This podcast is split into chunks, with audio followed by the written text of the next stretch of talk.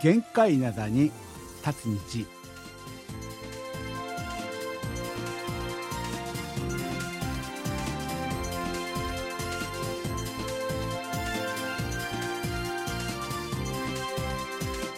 10月30日月曜日の限界なだに立つ虹皆さんお元気でしょうか？ドクターシことシンニョンです。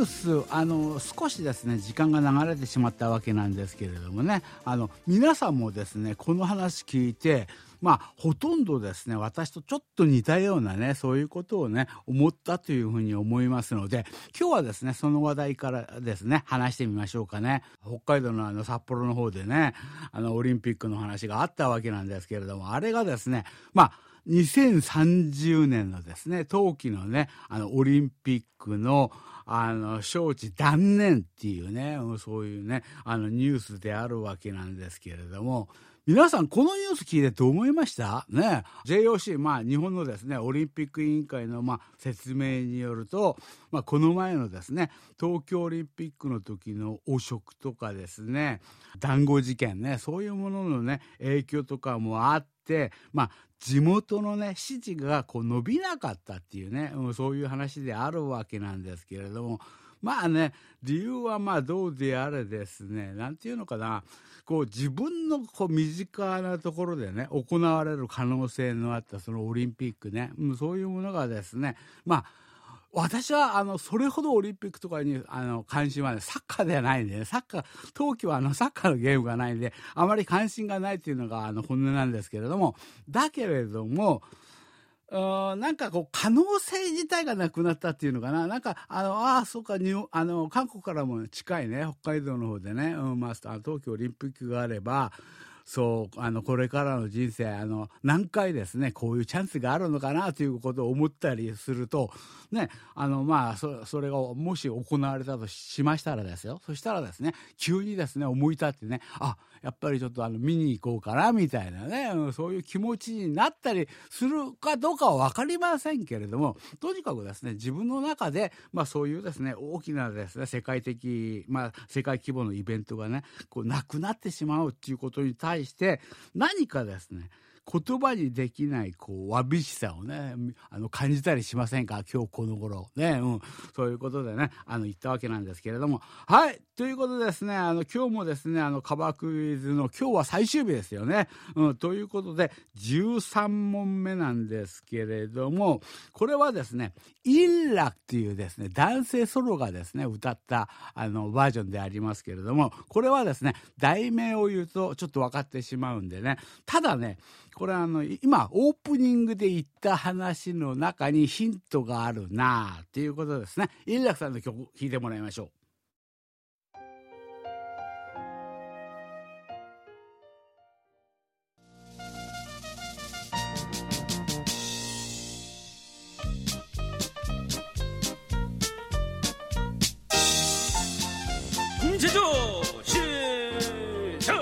ラジオ体操の時間です。はい。今日のレインボー広場の様子はどうなんでしょうか？レインボー広場はですね、あ今日もね、あの、お便りはね、たくさん来てますよね。で、あの、ヨイド広場の方。ヨイド広場、あの、ここね、あの、一週間ぐらいね、ずっとですね、韓国は本当にこの、なんていうのかな、秋のね、秋晴れですよね。そういう感じで、こう、爽やかなね、まあ、秋の日がね、続いてるというね、そういう状況なんですけれども、聞いたところによると、日本もなんなんか大体そんな感じみたいなね、うん、そういう話が伝わってますよね。ね。はい、ということでですね、今日あの最後であるわけなんですけれども、10月のテーマね、今日、もあのもはや10月のですね、月曜日としては最終日でございます。で、あの、まあ、昭和の思い出ということでね、皆さんの意見をね、募集して、したわけなんですけれども、まあ、皆さんね、本当いろんな、あの、お便り、今回ね、本当なんていうのかな、レベルが高かったな、非常にですね、あの、面白い話がたくさんありました。うん、その中でですね、この今日のトップバッターは、この方はですね、あの、ラジオネームメアリーさんね、はい。私はですね、シンさんのサインが欲しいのでお便りいたします。いいですよ、いいですよ。はい。あの、今月のテーマは昭和ということですよね。うん。私は、新さんより年上で、ヌナでございます。ああ、お姉様、ヌナね。ヌニンでございますけれども、私はあの1982年から86年までの間ですね、まあ、ある会社の中で韓国にですね繊維機械ね繊維工場で使われるね、うん、そういうねあのあれアパレルのあれなんだな機械ね、うん、そういうものを輸出する過程ですね働いておりました。ほうほうほう。私は主にねあのプサン港行きの船にこう荷物を積むためにですね必要な書類とかをね、まあ、作っていたわけなんですけれどもその頃ですね世界のまあいろいろな国の中でも韓国向けがですねあの一番売り売り上げがよくあ売り上げが韓国向けが一番良かったね。私の職場はとても忙しかったです。はいあの儲かってたんでしょうね。韓国輸出ね。そういうことで機械を輸出していた。ね。でであの営業の人たちはこう派手にですね交際費を使って韓国のお客様をですね接待していました。そうですか。ね。そういう感じだったわけなんですけれども。まあ韓国のですね。まあどこどこの会社のですね社長さんはなんとですねアーノルド・パーマのあの T シャツがね、あれがもう気に入りで、私はですね、何度か日本橋のデパートに買いに行ったりもしました。なんかこう、アーノルド・パーマって聞いただけでなんかこれ昭和って感じするよね。そうね。あの、あの当時私もちょっと思い出したりするんですけれども、そうそう、あのポロシャツ好きな人たち多かったな。今から考えると非常にこう無難なあのポロシャツだったですよね。うん、それであの、傘のマークか、傘のマークのあるやつがね、うん、それが気に入っているあの社長がいて、その人のために、まあ、日本のですね、日本橋のデパートに買いに行ったこともある。あの、年に1回ですね、会社のカレンダーを、まあ、韓国のね、あの、いろんな会社の方にね、お得意様の方に、あの、送ったりしたわけなんですけれども、当時はですね、あの、韓国にですね、よくですね、出張に行く、あの、営業の人たちはですね、当時は、あの、ロッテの免税店が、こう、いろんなブランドがあって、もう、あの、品揃えもすごいっていうふうにね、こういう絶賛していたこともありました。などなどですね、このテーマのおかげで、当時のことことをねいろいろと私は思い出すことができました。仕事ではですね本当にこうたくさんですねあの韓国に触れていたのでプライベートでもねあの韓国にねあの旅行に行ったりもっとですね韓国のことをですねあの勉強すればよかったとですね今になって後悔しています。ああ当時は仕事ではなんか韓国というのは身近にあったんだけれどもあの韓流ブームとかもなかったしドラマもちょっと今あのそういうブームもなかったし本人としてはそうあの韓国はあまり関心がなかったというのは事実だ。うんそうそう分かります分かります。うん、そういう時代でありました。今ですね、韓国の文化にこうハマっている私と、当時のですね、昭和の私は全く違ってですね、本当に残念ですという。ああ、なるほどね。これわかるね。こういう気持ち。ね。あ、あの当時ってなん、あの、自分の近くにあったものに対して、当時はなんか関心がなかった。今思えばもったいない。あの当時なんかね、韓国のお得意様とかね、仕事バンバンあったんだから、なんかあの、出張とかあったら、はい、私が行きますみたいな感じでね、うん、当時からね、やっていけいれば、今とちょっと違ったのではないかなというね、うん、そういう感じ残念に思うということなんですけれど。いやいやいやいや遅いというふうに思った今からがあの一番早い段階ですね。今からねいくらでもねまたね、うん、まあそういうことをねあのまたあの韓国に対してあの、まあ、あの興味を抱いてこの方はねあの韓国の友達とかもたくさんいますよね、うん、そういうことなんでまあそういうことでよろしいんじゃないでしょうか、ね、そういうことですよね。はい。で次のですねあの問題問題またですねあのこう14問目今日今回のですね最後の問題だな。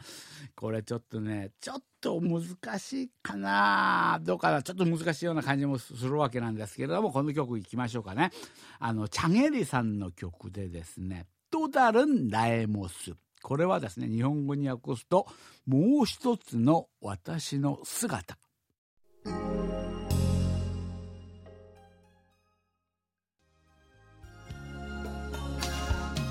どうですか？こうメメロディーライン聞いてるとね歌手の顔は浮かびますよね、今ね、皆さんね。これ題名なんだったっけ？ってね、そういう感じであるっていうふうにね、思うわけなんですけれどもね。はい、でですね、次の方、次の方はですね、この方は最近絶好調ですね。あの、アイビーの相方さんね、これ昔の名前じゃないか。その間にいろんなことがあったら、名前を改名したりもしましたですよね。あの、今で言う、あの、南平薫さんはね、そういうことなんですけれども。あにわせよ、しんさん。アイビーの相方、あの、アイビー南平でございますね。10月のですね、テーマですよね。昭和の思い出。あのいつものようにですねこれあのちょっと話が長いので適当にですね割愛してください。話して長いのでちょっと短めにしてやってくださいっていうねそういうことで1っていうのを1、ね、あの当時はですね魚は貧乏人の食い物だったのにあの少々ですねあの過激な言い方をするならばあの私ねあのこの前からあのお便りで言っているようにあの清水でね暮らしていたらそのですねあ貧乏人の食い物っていうものそれがですねあのそれが染みついてしまいました。ね。あの父の実家の裏にはですねマグロの缶詰工場があり冷凍マグロがですねあの、まあ、そういうあの、まあ、市場がね、まあ、整然と並んでいるというねあのそういう感じではない。そういう映像とは違い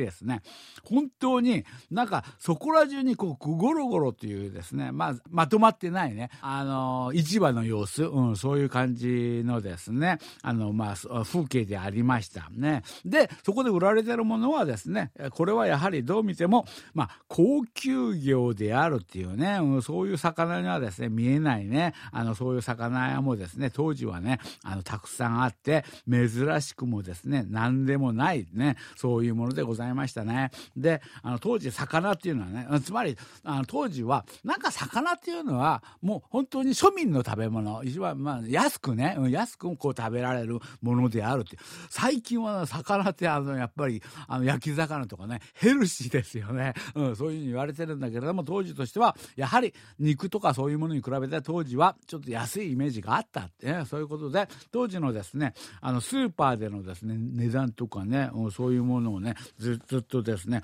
書いてくださってるわけなんですけれども随分安いななかなかね、うん、そういうことでねあのまあそういうことであの当時はね肉を食べたいけど高いからしょうがなくですねあの魚を食べている、まあ、そういう感覚でございました。韓国も全く同じでございますね。ああそうなんだよあの私はね私はほあの本当のことを言うといまだにいまだにやっぱりね魚ってあのまあ生であの刺身とかねあの寿司で食べるとかそういうのは本当大好物なんですけれども焼き魚とかね特にあの魚が韓国はあのメウンタンとか言ってねあのスープにするやつねちょっと辛くしてね、うん、スープにするやつがあったりするんですけれどもあれ食べたくない食べられないっていうのかなあんまり食べたくないねあの焼き魚もそうなんですよ。サンマとかサバとかですねあのタチウオとかね、うん、そういうものね。というのは当時はね本当本当子供の頃小さい子供の時から家でね、大体 そういうものが、あの、サンマとかね、サバとかね、骨がね、こう、たくさんあるね、そのそういう食べ物、あの、魚ね、うん、そういうものを、あの、まあ、あの無理やり食べさせられたっていうか食べていたんで当時なんかあれだよね喉になんかこう引っかかったような感じするよね。骨が多い魚とかね食べてたりするとね、うん、そういうことがあってなんか魚っていうとそういうあってですねあの苦しんだ記憶の方が多かったりするね、うん、そういう感じで今でもちょっとあのそだから全くですねあのアイビーのですねあの南平薫さんとですね全く一緒ですよ。当時はちょっとあのこう魚っていうものは安い食べ物であるっていうね。であの家でもねそういうものがあのたくさん食べられていたんで当時は全然そういうものをありがたみはなかったというね、うん、そういうことですよね。うん、で2もある。2, 2はですねサッカーはマイナーなスポーツだった。今日のですね日本では J リーグや、あの、日本代表の活躍がねメディアをにぎわかしていますがまさに昭和時代の日本ではスポーツといえば野球一辺倒のですね時代でありましたねサッカーはまさにこうアマチュアスポーツっていうことでしたね。日本代表の試合もでもですねほとんど韓国にはですねあの勝てていなかったしああ当時は韓国は強かったですねとにかくね、うん、あの韓国で野球は全然ダメだったんですけれどもあのサッカーはあの強かった、ね、であのバルセロナオリンピック予選ではですね最終予選前にあの敗退したんではなかったのかなというふうにね、うん、そういうふうに思います。そんな中ですねあのいろいろなこうきっかけで静岡のですね県内内ね、藤江や清水では、サッカーがですね、非常に盛んでした。ああ、当時から、あの、やはり清水はサッカーが強かったね。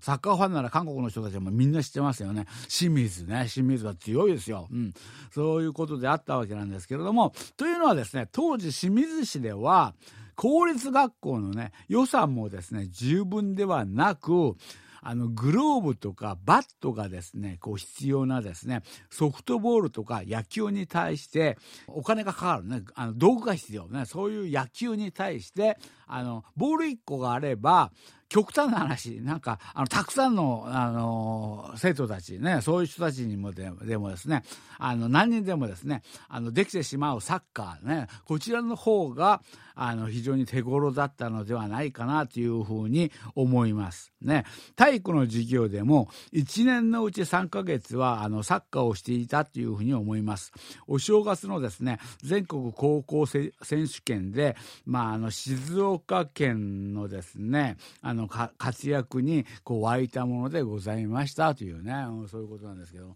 さっきの魚の話にしろね。こちらにしろ。やはり私ねいつも思うんですけれども私より少し先輩の方たちその方たちと時代がなんか似たような感じする。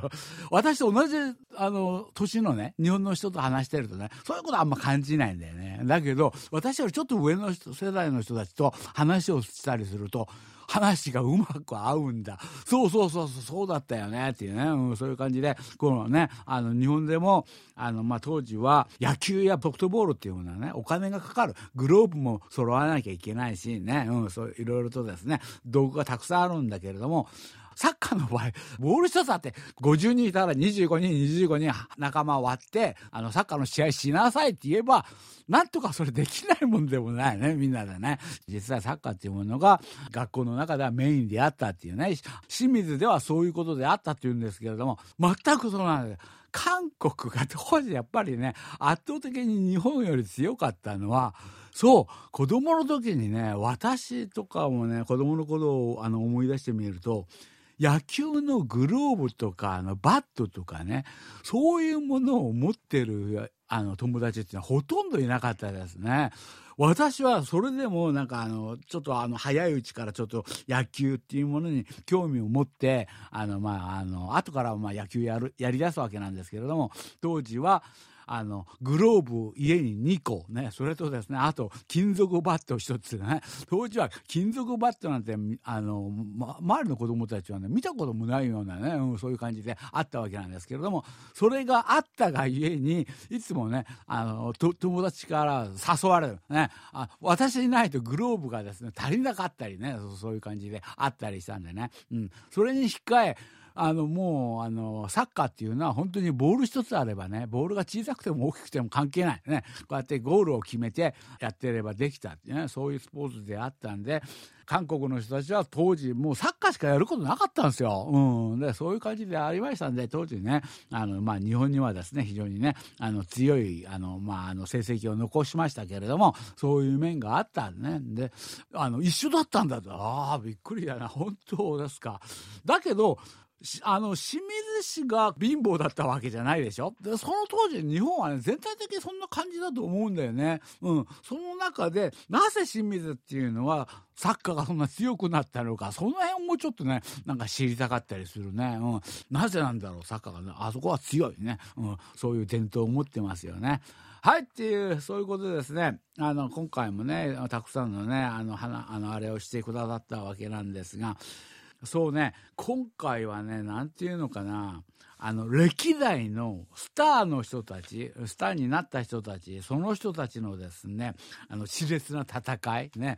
スター・ウォーズって感じでしたね。スター・ウォーズという感じで、皆さんね、本当にたくさんのお便りで、またいい内容でね、うん、そういうね、内容をね、たくさんね、あの、くださったわけなんですけれども、で、紹介できなかったお便りたくさんあります。それらですね、必ず、必ずですね、番組のどこかでですね、あの、私ですね、あの、そういうものを、あの、覚えてますんで、その話をね、あの、引き出しながら、またですね、あの、まあ、紹介できなかったあの話をね、たくさん紹介するっていうふうにね、しましてですね、そうなんですよ。あの、松本拓也さんとかもですね、あの、まあ、昭和の思い出ということで、この前ね、あの、敬老、あの、老人の日ね、それ、その話をね、した時にですね、まあ、あの、韓国も日本もですね、あの、まあ、高齢化が進む中で、まあ、社会がですね、こんなふうに変わったんだなっていう、いい話やん、いい話があったわけなんですけれども、そういう話もね、必ずね、どこかでね、またね、あの、紹介するとして、そうですね、今回は、あの、安井さんも良かったな、上田智春さんも良かったな、で、あの、松本さんも良かったし、みんないいんだ、みんないいんだけれども、まずですね、今月の MVP か、うん、MVP としては南辺薫さんでよろしいのではないでしょうか？ということで。で先ほど言いましたようにあのこうあの今回のですね10月のスター。10月のスターはね本当に選びにくい。選びにくいんですけれども先ほどねあのあれだったですね。メアリーさん。審査のサインが欲しいんだ。いや、皆さんね、あの、これはこそ、そうしましょうね。というのは、メアリーさんのお便りはですね、今回面白かったのはですね、皆さんですね、社会現象とかね、あるいはテレビとかメディアの、こう、あの、代わり、その代わりの中で昭和の話をね、してくださったわけなんですけれども、彼女はですね、何通かこう、くださったわけなんですが、それらが全てですね、自分の中の昭和なんですよ。自分はあの時あの働いてたけれどもあの時は韓国に対してあんまり関心がなかったな、うん、そういうことを後悔されるなという話であったり自分の中での,、まあ、あの昭和っていうものをねこう非常にねあの探そうというなさっているところね、うん、そういうところがあったんで今回ですねあのメアリーさんね、うん、メアリーさんがですね10月のですねスターでよろしいんではないでしょうかっていうね、うん、そういうことですよね。あ本当すいません。今回あの皆さんのですねお便り本当素晴らしかったです。ね。ということでですねあの次の次のですね11月のテーマでな。11月のテーマもねあの結構ねあの今回ねあのこう音楽音楽の方のクイズと一緒にねカバー曲クイズそちらの方と一緒に今回並行していったんでそちらの方のお便りもね、面白いお便りが、ちょっと捨てがたいっていうお便りたくさんあるんですよ。だから、それらをすべて紹介しながら、11月はですね、まあ、答え合わせといえば答え合わせなんですけれども、それに伴って、まあ、皆さんのですね、普段音楽に対して、まあ、韓国の音楽に対してですね、あるいは日本の歌謡曲とかね、そういうものに対して、うん、私に言いたいことあるいはですね、こう、あの、ちょうど、あの、韓国の歌謡曲とか、質問とかね、うん、そういうものも一緒に今回緒にあの、うん、それを受けましてですね音楽の話をしようではないかってね、うん、それがですね、まあ、11月のテーマでねあのよろしいんではないでしょうかっていうね、うん、そういうことですよね。はい。ということでですね、今日もお別れの時間になってしまいました。また来週元気にお会いしましょうね。これまで、ドクターシンことシンニョンでした。よろぶん、あにゃいが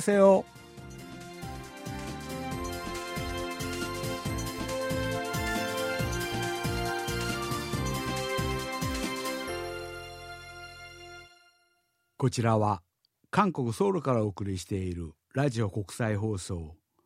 KBS ワールドラジオです。